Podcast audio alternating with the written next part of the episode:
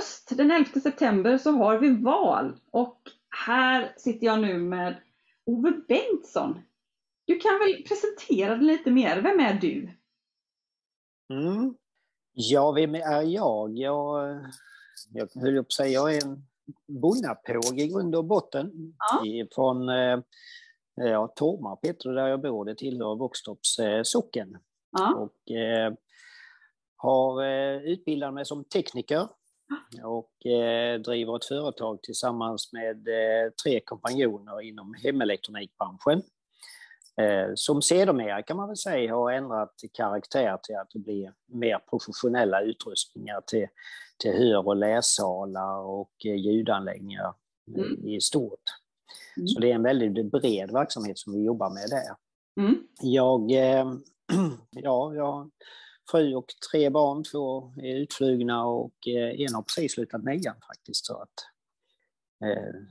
det är nya spännande mål för henne naturligtvis. Så, så är det. Eh, och ja, vad ska jag mer säga vem jag är? Vi eh, har jobbat pol politiskt i många år i Laholms kommun och har även eh, uppdrag i regionen som det ser ut i dagsläget. Då. Eh, och eh, ja, det är engagerande och kul tycker jag faktiskt. Det har haft eh, uppdrag i i både kommunstyrelsen, teknisk nämnd, utbildningsnämnd och ordförande i miljö och byggnadsnämnd i fyra mandatperioder och nu sista mandatperioden sitter som ordförande i kultur och utvecklingsnämnden. Och på regionen så har jag då uppdrag som vice ordförande i, i närsjukvårdsnämnden. Ja. Mm. Ja, uppdrag. ja, så ja. det har lite grann att jobba med. Ja, men då har du lång erfarenhet av politik nu när du ska steppa upp och vara första, första namn för, för Laholm. Ja, det är spännande, det kan jag inte säga. Att, eh, det är det naturligtvis. Och, eh, vi får se om väljarna vill så eh, ska jag försöka axla den manteln naturligtvis. Men eh, det är ett litet vägval nu kan jag känna att eh, nu är det antingen företaget eller politiken som jag fortsätter. Mm. Mm. Mm. Ja, och när du inte är politiker då, när du är ledig, vad gör du då? Ja, höll på säga, finns det någon ledig mer tid? du ska koppla Lägena. av. Nej. Ja, det är faktiskt så att för eh, två år sedan så, eh, så eh, gjorde jag min pojkdröm egentligen. Som ja. jag har haft eh, ja, ända sedan tonåren. Jag har alltid fascinerat mig av eh, flygplan. Aha. Och eh, hade lite hobbyflygplan, radiostyrda flygplan och sådär. Och, och modellbyggare i allmän, största allmänhet. Så jag tog ett flygcertifikat för två år sedan. Ah, och eh, eh, inte nog med det, så för ett år sedan så blev jag till och med ägare av ett flygplan som jag är uppe och flyger med jämna mellanrum. Och det, det var spännande, ja. det får jag säga. Ja. Så det, det försöker jag lägga eh, den tiden jag kan när jag är ledig. Då. Ja. Eh, sen naturligtvis om man hus och hem och, och, andra saker som man också måste hinna med, naturligtvis. Mm. Men ungefär där är det. Ja. Har väl eh, jobbat, eh, eller varit väldigt aktiv i idrottsrörelsen på, i, i tonåren och, och, och framåt också när det gäller både volleyboll och fotboll. Ja. Bra. Eh, och varför engagerar du dig i politiken? Liksom, varför, vad var det som gjorde att du ville bli politiker? Ja, det, nej, det var, var så att eh, CUF var väldigt starka i, i Laholm eh, med omnejd. Vi hade ju flera avdelningar, bland annat i Våxtorp då. Ja. Och eh, det blev ju ett kompisgäng då som vi eh, vi träffades och gjorde en hel del roliga saker tillsammans med. Och, eh, och 1985 eh, så eh, blev, blev det så att vi enades om att vi skulle starta ett, en ungdomslista mm. till valet till kommunfullmäktige. Mm. Och jag stod inte på valbar plats vid det tillfället så jag kom i, in i kommunfullmäktige men vi bedrev ändå en valrörelse. Och det slutade med att man fick in tre mandat i kommunfullmäktige i Laholm 1985. Ja. Och 1988 så hade vi också ungdomslista och då, då stod jag lite högre upp så då kom jag med vid fullmäktige på den här ungdomslistan. Då. Och på den vägen är det och sen har jag, höll jag på sig, fastnat där. Men tycker det är fantastiskt kul och eh, eh, tittar man tillbaka och fram till dags datum så är det en väldigt lärande process inom ja. politiken också. Alltså det, det, det är få förunnat att eh, kunna vara med där och jag tycker faktiskt att fler borde engagera sig politiskt för att det är, man får med sig så mycket med, med sig i, i livet för övrigt. Precis. Och varför blev det Centerpartiet, även om det var med CUF och så här, men vad, vad är det liksom som driver dig till att vara politiskt aktiv i Centerpartiet just?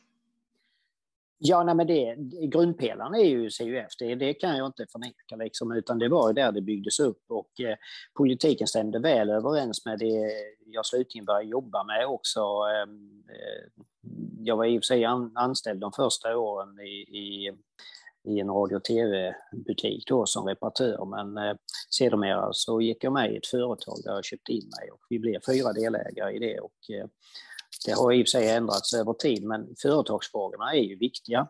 Framförallt småföretagstagarfrågorna då. Mm. Och det är, det är inte lätt när man har ett företag som är kanske en 5, 6, upp till 10 anställda. Mm. Och det är något som inte fungerar eller någonting som händer så är man väldigt sårbar. Mm. Den första anställde, den kommer jag ihåg när vi anställde, den var inte enkel. Eh, men när väl den var anställd så var det lite lättare att ta nummer två och nummer tre också. Då. Mm. Så att eh, företagarfrågorna är ju viktiga, mm. tycker jag, i det perspektivet. Sen är det ju naturligtvis landsbygdsfrågorna överlag. Att, eh, vi behöver inte alla bo i, i de större städerna utan vi ska även kunna bo ute på ren landsbygd. Det, mm. det tycker jag är viktigt. Mm. Ja. Och vad driver dig liksom, vad är det som eh, får dig att vilja fortsätta engagera dig? Om du har en lång historia med dig och, och långt engagemang och sådär. Men vad är det som får dig att vilja fortsätta vara politiker? Ja, det är ju, alltså jag brinner ju mest för de lokala frågorna. Mm. Sen, sen stör det mig oerhört mycket liksom att rikspolitiken slår an så mycket på de lokala frågorna. Mm. Eh, det, det, gör det, men eh, lokalpolitiken är oerhört viktig och eh, det är viktigt att den är konstruktiv också, att man når gemensamma mål för att människor ska kunna trivas och verka i kommunen. Och så som det ser ut i dagsläget så, så behöver vi ha ha politik och partier som, som kan samarbeta med varandra och eh, inte ha för skarpa stridsyxor i verktygslådan alltid utan hitta gemensamma mål och, och jobba mot dem. Mm. Och, eh, vi är ju en kommun med 11 partier mm. och eh, det är ju inte det lättaste att, hantera 11 partier i fullmäktige och framförallt inte att hitta en majoritet kring mm. det. Mm. Eh, och det, det, är väl egentligen det som jag tycker är spännande, att hitta, hitta någon form av majoritet som man kan hitta både den ekonomiska vägen men framförallt var vi ska utvecklas vidare och så. Så att eh, de utmaningarna tycker jag är spännande och eh, mm. tycker, tycker om att driva. Mm. Vilka frågor är viktiga nu i det här valet? Så, vilka frågor skulle du säga är de viktigaste för dig eh, att driva eh, till valet nu och i kommande mandatperiod? Ja, det, alltså, man har ju olika problemställningar i olika kommuner naturligtvis, men, men eh, skolfrågorna är ju viktiga. Mm. Eh, vi, eh, vi har skolor som behöver renoveras och moderniseras. Och vi behöver ha resurser även till, till till eh, utbildningen och eh, framförallt att se till att man får lite lugn och ro i, skolmiljön. Mm. Eh, och det är ju ett arbete som inte bara görs just här och nu, utan det förebyggande arbetet för att man ska få goda ungdomar som, som har möjlighet att eh, ta del av de undervisningar man har i skolan. Mm. Och det mm. börjar nästan redan på förskolestadiet. Mm.